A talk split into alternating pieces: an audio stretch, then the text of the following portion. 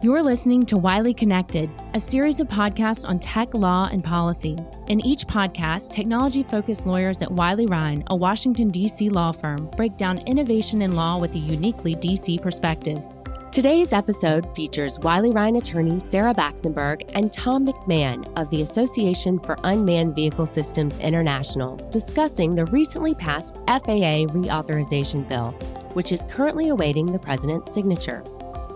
Sarah and Tom give AUVSI and Wiley Rein's three key takeaways for the UAS industry from the new legislation.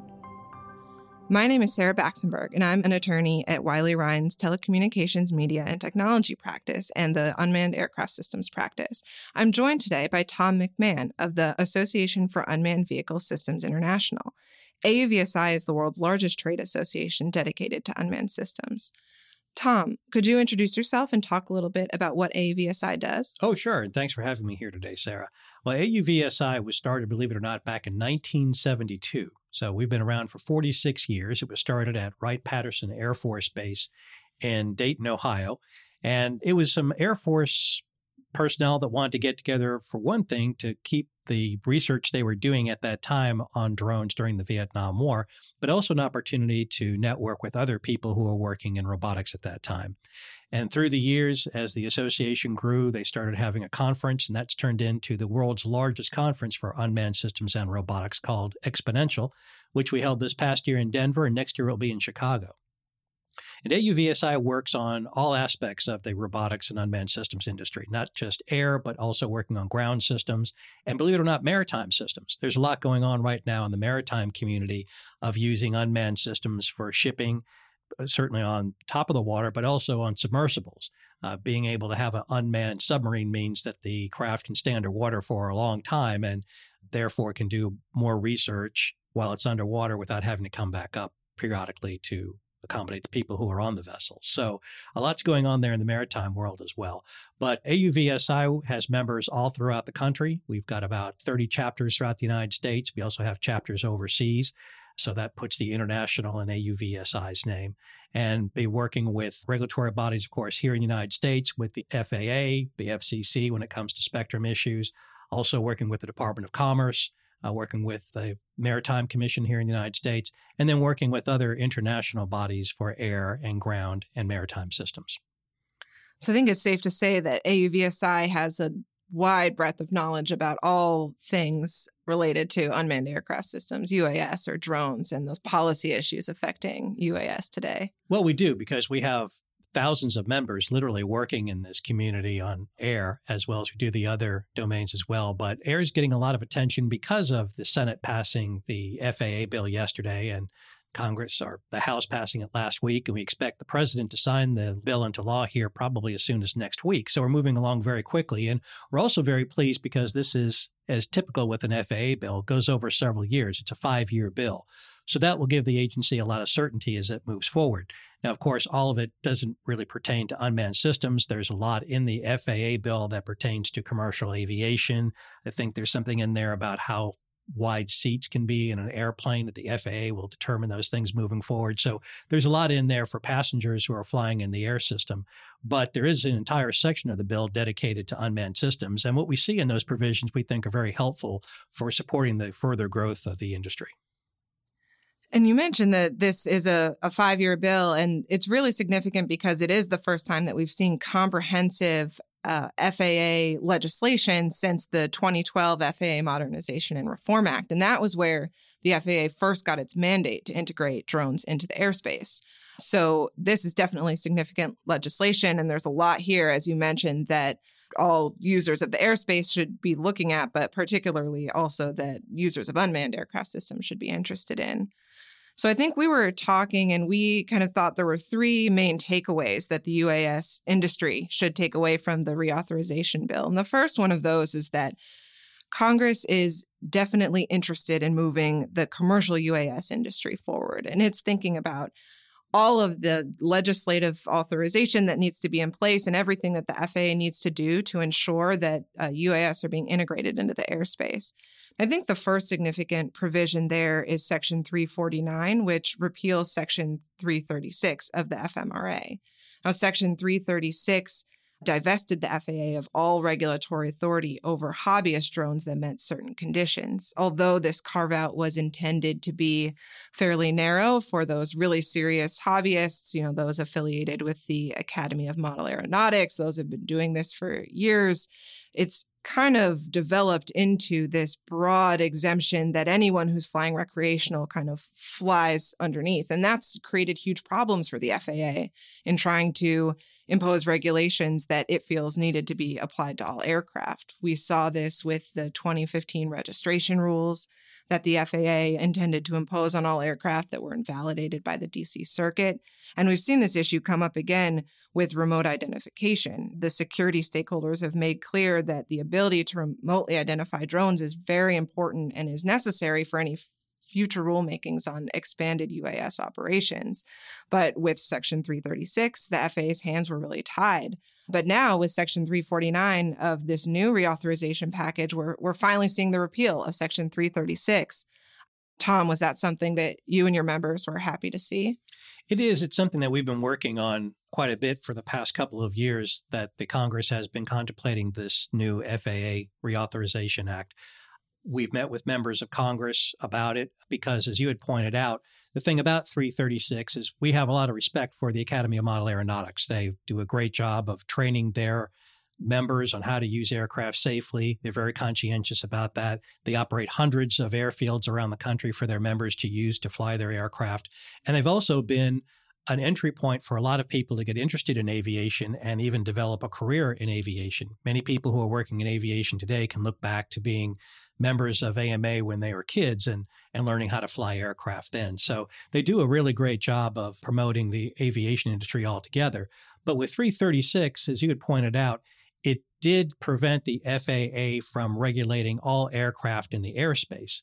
And with the popularity of drones in the past few years, many of them were coming under the Section 336 provisions on how they can fly in the airspace and what authority the FAA had over them. And so by coming up with this repeal of 336 and this new authorization to the FAA to have jurisdiction over everyone in the airspace, regardless if you're using it for recreational purposes or if you're flying for commercial or civilian purposes, like a government agency, then everyone who's flying there will come under that authorization. And as the FAA is thinking about rules for remote ID, which would require all aircraft who are sharing the airspace to be identified remotely through a digital or electronic system, this will help manage that airspace and keep it safe. And I think the great thing about that is it means once the FAA can get remote ID in place, it can move forward with all of the rulemakings it's planned to move the commercial industry forward, including flights over people, beyond visual line of sight. So I think it's really great to see this reauthorization bill taking care of probably the most important thing it needed to on a legislative front to enable the industry to move forward. Right. Well, as you pointed out, the FAA a couple of years ago came up with the UAS registration system, requiring everyone who is flying a UAS, regardless for its purpose, that you would need to register with the FAA. And then the circuit court came up a I think it was about a year later when a case was brought to them and found that no, the FAA didn't have jurisdiction even to do that. So this is coming a long way now for the FAA to require equipage such as remote ID, which again will enhance the safety of the airspace. I think that's one thing that we find when working with people who are new to the industry is it's a very exciting technology to use a drone and to use unmanned aircraft systems. But you have to remember you're sharing the airspace with manned aircraft, and manned aircraft already have this remote ID capability. In fact, you can get an app for your phone and you can watch the flight you're about to take go from one city to the next, you can find out the progress of that flight through just an app on your phone. And so there'll be those type of capabilities, though a much more sophisticated way, and how to track drones that are being used in the airspace. And that will be helpful for a whole sort of things that are coming up, as you had mentioned, looking at things like flying beyond visual line of sight. That certainly is key to the growth of the industry. In order to get there, we're going to need remote ID in order to do that. Because as the industry moves forward, much of it will be automated, and these automated systems will rely on a remote ID capability. And we were talking earlier about this that remote ID also has a role to play in the kind of burgeoning UTM system that's being developed. Could you talk a little bit about that and what the reauthorization bill does there? Sure. So that's unmanned traffic management, which is a low altitude traffic management system primarily for drones. And this is to manage the drones that are being used in the airspace. As I mentioned, the UAS industry is moving more towards being an automated system. So, someone who's operating a drone, they want to go from point A to point B, will essentially program that into the drone, and the drone will take that flight course. And so, with the UTM system, it will be dependent upon remote ID in order to operate. And that's why remote ID is really so essential. But UTM is being developed by NASA along with the FAA, and many of our members are working with the FAA and NASA to develop UTM.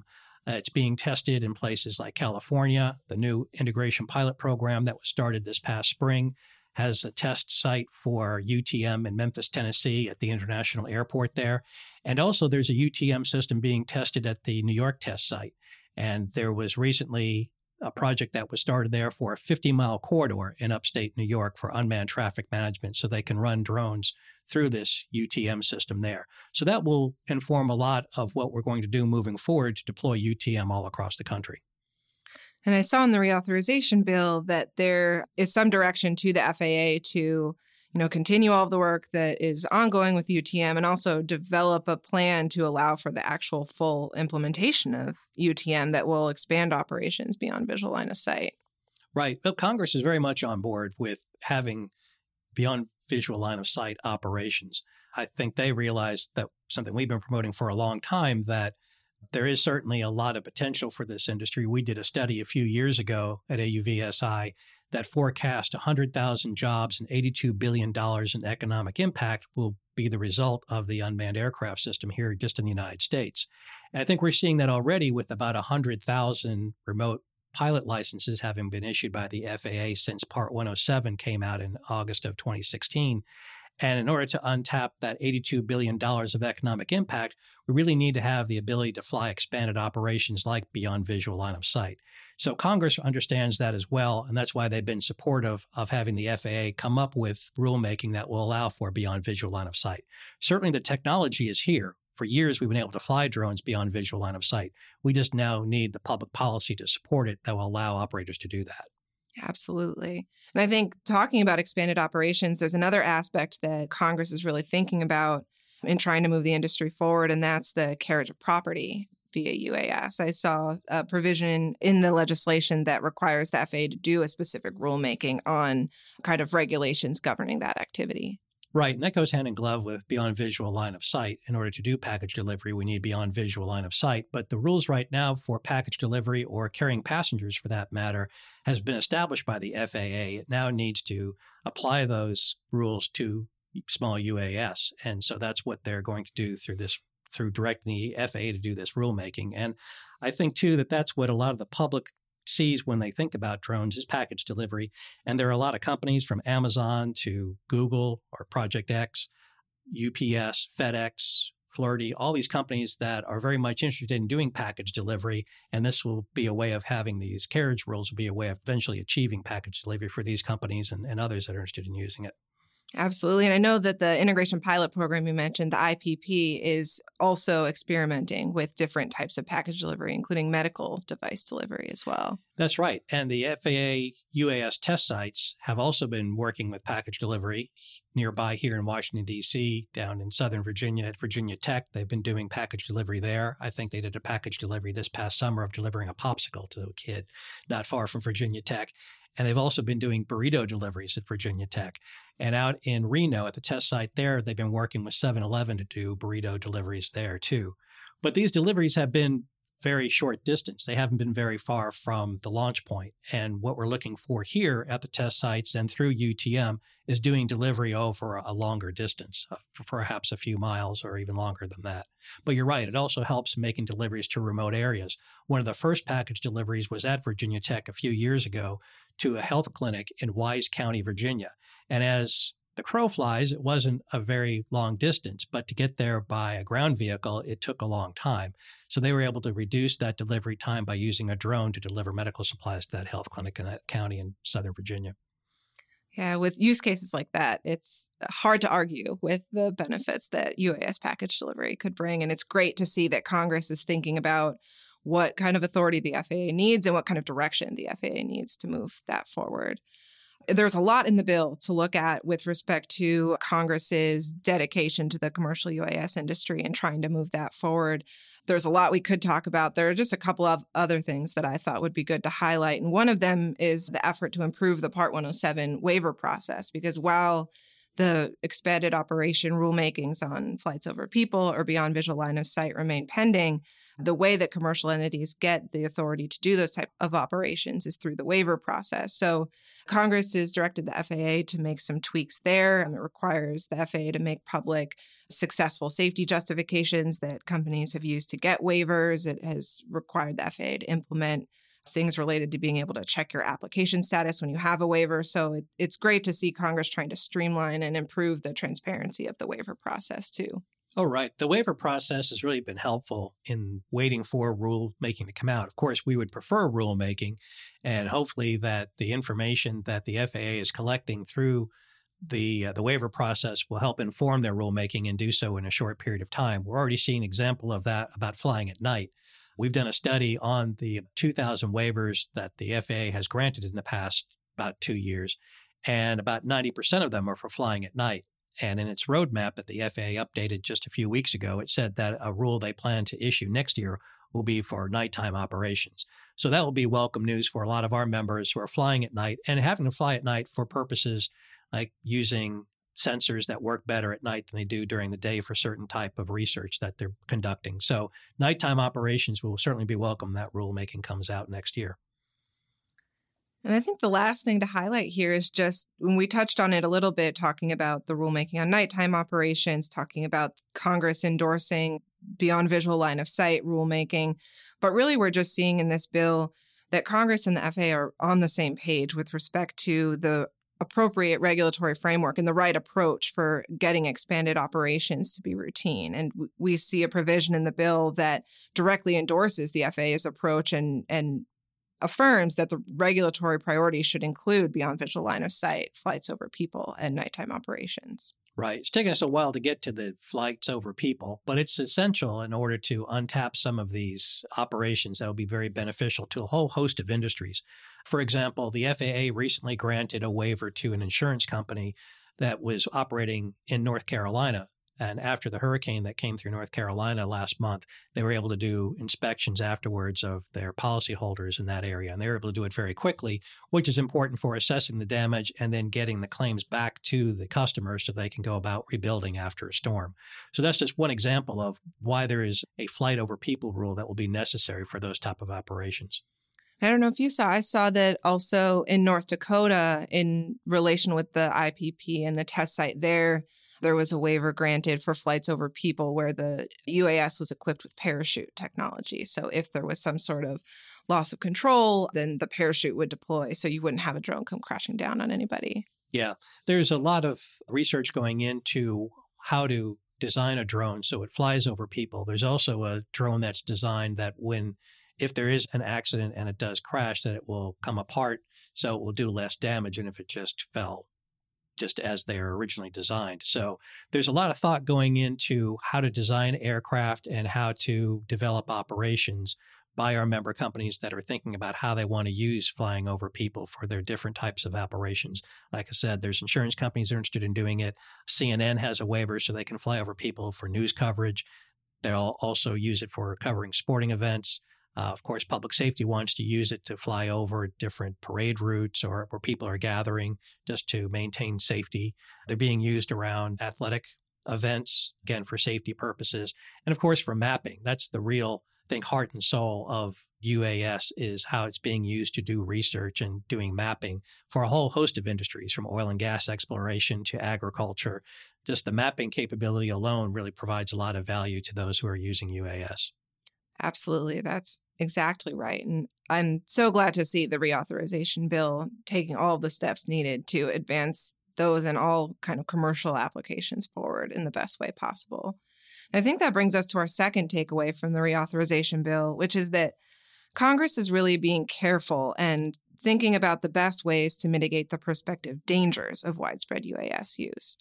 And one of the big things we see there is an continued expansion of the authority to conduct counter UAS measures by federal agencies. This was already something that DOE and DoD had for, through previous legislation. And now with the reauthorization, we're seeing Drone Countermeasure Authority extended to DHS and DOJ as well. Right. And that's something that our association has supported. It's unfortunate that with any new technology, there are people that will figure out a way to use it for nefarious purposes. And we want to prevent that from happening and maintain the safety of the airspace and people on the ground as best that we can. And that's why we have many member companies at AUVSI who actually are developing counter UAS systems in order to maintain safety in the airspace and safety on property below. We kind of look at counter UAS systems as being a firewall that lets lawful operators through, but prevents lawful operators from going and conducting any business. The provisions that are included in the FAA bill allow the Department of Homeland Security and the Justice Department agencies to use UAS, or excuse me, to use counter UAS systems in order to protect their facilities. So these could be government office buildings, for example, or other facilities that they operate. And as you mentioned, DoD already has this authority, and has recently partnered with several companies in order to start deploying counter UAS systems at their facilities across the United States. And they're also being used overseas. We're also seeing others that are working in conjunction with the government to put up counter UAS systems. Professional sporting leagues, for example, are now working with the government on how they can put counter UAS systems around athletic events. For some reason, people love to fly drones over tailgates or before a baseball game or something like that. And this is a way to prevent those who shouldn't be in that airspace from operating there. I think remote ID will have a huge role there as well. One recognition of that we saw in the reauthorization bill is the creation of a pilot program on UAS enforcement measures that use remote ID. And it will also have a mechanism for the public as well as federal, state, and local law enforcement to report suspected unlawful UAS use. So Congress is clearly thinking about, in addition to kind of federal counter UAS authority, just the overall enforcement scheme and how to keep bad actors from doing bad things. Right. And that's something that we've seen across the country as well is that state and local law enforcement officials are wondering how do they go after bad actors who are using drones for unlawful purposes. And so this goes a way to kind of address those concerns and help them with what type of authority they have or working with the FAA to actually apprehend somebody who is using a drone for unlawful purposes. And as you had mentioned, remote ID will certainly help with that as well, because with remote ID, they'll be able to tell who is a lawful operator and who is an unlawful operator. Of course, if you're in the airspace, if you're not providing remote ID, chances are you're up there for some type of uh, wrongdoing. And this would be a way to, to apprehend those people and to keep them from doing those things. Yeah, that's exactly right. And in addition, we're seeing Congress look at a couple of kind of specific areas or events that they think maybe merit special attention with respect to enforcement and potentially counter UAS measures. One of those is just operations near airports. The reauthorization bill requires the FAA to create a new plan for certifying and deploying technologies that detect and mitigate drones and deploy those technologies at five different airports in order to protect the airspace immediately around the airports. Right. And I think that will be important too, also for operators that need to operate around airports because as a rule is today, you need to notify the FAA if you plan to operate within five miles of an airport. And there's a lot that happens within five miles of an airport. There could be bridge inspections, cell phone tower inspections. There's agricultural property a lot of times around airports. And if there are companies that want to use drones for doing inspections at those properties, they need to notify the FAA that they plan to do that. One of the early aspects of the Unmanned Traffic Management Program is a system called LAANC, Low Altitude Automatic Notification Capability. And this is an app that operators can use to, to, to notify the FAA that they want to use airspace around an airport.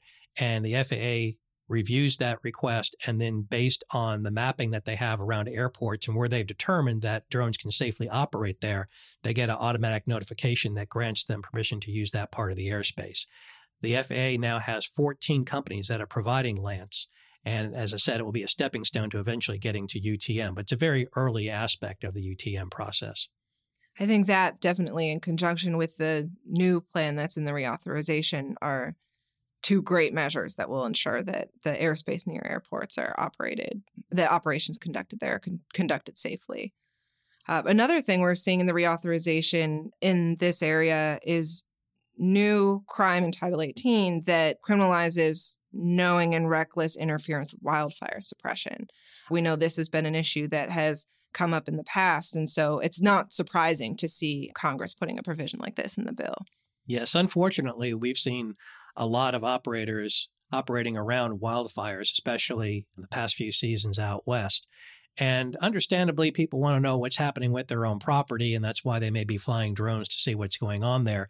But the downside to that is it interferes with wildfire operations. And when they're using helicopters or tankers full of waters to suppress fires, that they can't operate when there's a drone in the area. And so this is a way to address that and really be more of a deterrent. Just to remind people if you fly a drone near a wildfire where you're not supposed to be, you're going to pay a heavy price for doing that. And so hopefully it will be a deterrent from people operating around wildfires when they shouldn't be. And I think this dovetails too with the new enforcement kind of advisory that the FAA released a couple of weeks ago, where they said that they were providing new guidance on how to deal with UAS operations that may interfere with first responders. Right, right. Because that's something that, again, is dangerous and something that UAS operators should not be doing, even if they think they're out there for legitimate purposes. They don't want to get in the way of any type of public safety operations. And we've seen states all throughout the country that have been looking into what type of authority can they grant their state and local authorities for apprehending people who are flying in an unlawful manner. So I think this will go a lot towards addressing those concerns that state and local governments have by the FAA increasing the fines they have for people who are flying in areas where they shouldn't be. Absolutely. But there are still unanswered questions about kind of the appropriate role for state and local governments versus uh, kind of the federal authorities in UAS enforcement and other areas. And I think that brings us to our third takeaway, which is that with this reauthorization bill, Congress still wants to reevaluate or in some instances evaluate certain UAS policy issues that are maybe a little less decided. And one of the areas we're seeing that is in the enforcement pilot program that I mentioned, where the FAA is going to create a pilot program on UAS enforcement that uses remote ID and has kind of a reporting system. And Congress wants to look at something like that and see how that works and see if it can solve maybe some of the enforcement issues that we're seeing. Another area where we're seeing continued evaluation is on the registration program, actually. There's a provision that requires the FAA to kind of look at the efficacy of its current registration program and see whether people are actually complying and registering their UAS as they should be, and perhaps reevaluating that registration scheme in the future. Right. And I think all these things, again, are methods to ensuring the safety of the airspace. And also, there's an educational component here as well. A few years ago, AUVSI, along with the Academy of Model Aeronautics and the FAA, started an education program called Know Before You Fly. And we're working with more than 120 supporters throughout the industry to promote this program that helps, particularly those who are new to flying, again, people who are flying for just for fun or for recreational reasons, just to remind them that while all this is a lot of fun, there is some responsibility that goes along with it as well. And when you're flying your drone, you're again flying it in the airspace and sharing it with other aircraft. And so there's a high level of responsibility that comes along with that. And this is a, a good way for the FAA to evaluate those education programs, perhaps put more emphasis on that. I know there's more resources that will be coming to the Know Before You Fly program, so it can be spread across a wider spectrum and reach more people. And doing things like looking at the efficiency of the registration program and seeing how effective that is, I think is also a, a good method to figuring out ways that we can make the airspace safer. With all of those educational initiatives, I think the FAA really deserves a lot of credit. It really has endeavored to be very transparent and very informative about what the rules are and how they work. And they really try to get the word out to people in a lot of different ways. Of course, there's Know Before You Fly, which you mentioned and is a great resource. And then on the commercial side, the FAA has done all of these webinars about how to get waivers and how to conduct certain types of operations. So it's great to see the FAA really trying to navigate this process and integrate UAS in a way that really involves the public and really is educational and informative. Oh, I agree. I think the FAA has a really good public outreach program. If you have any questions about operating UAS, not only can you go to the Know Before You Fly website, but also go to the FAA's website. If you have questions about how the waiver program works or how to file a waiver, there's step by step instructions there. You mentioned the webinars that the FAA has put on about waivers. They've done that with us. I know we had a roundtable here at Wiley Rein talking about that a few weeks ago. They also work with us in the UAS symposium that we put on every year. We've done it last year in Baltimore and making plans for that for next year. And also, the FAA comes to our events, whether we're doing it on our national conference that we have at uh, Xponential there are many FAA speakers there talking about what they're doing. And also, we have FAA speakers at our local chapter events. So they make themselves very much available. And they also have a UAS safety team that's looking into furthering ways to keep the airspace safe and working with UAS operators, much like they have safety teams for the general aviation and the commercial aviation uh, communities. So the FAA does, that's their primary purpose is making sure the airspace stays safe. And I think they do a great job of that. Absolutely. So I think that wraps up the three takeaways that we had from the FAA reauthorization bill. Tom, I don't know if you had any final thoughts about, you know, what this bill means for the industry. Well, I think it's a really important milestone for the industry. It was important to get the last FAA bill through because that started us on this road for regulations to enable UAS flights whether it's done again for recreational or for commercial purposes. In fact, it wasn't until the 2012 Act that you could fly a drone commercially in the United States. It did take several years after the bill was passed for the rule to come out, but we're very happy when the rule did come out and permitted those commercial operations. And now Congress, as you had mentioned, is very supportive of furthering the industry and enabling operations like beyond visual line of sight that eventually will lead to even more regulations that will permit more types of operations in the future. Although a lot of our members are actively working on small UAS and in low altitudes of the airspace, we also have many members that are interested in flying at higher altitudes and for greater distances. As I mentioned earlier, the technology is here. We've been flying drones at flight levels and over hundreds, if not thousands of miles for a very long time now. We just need to get the regulations in place so we can do those type of operations on a regular basis. But I think this bill will certainly be another way to get us on that road to eventually going to those type of operations. I totally agree. Well, thank you so much for joining me today, Tom, to talk about the reauthorization bill. And thanks to everyone for listening. Thank you for tuning in to the Wiley Connected podcast, brought to you by the attorneys at Wiley Rein LLP. If you enjoyed this episode of Wiley Connected, we encourage you to subscribe, rate, and leave a review on iTunes and SoundCloud. For additional resources and materials, head over to wileyconnect.com. Thank you for listening.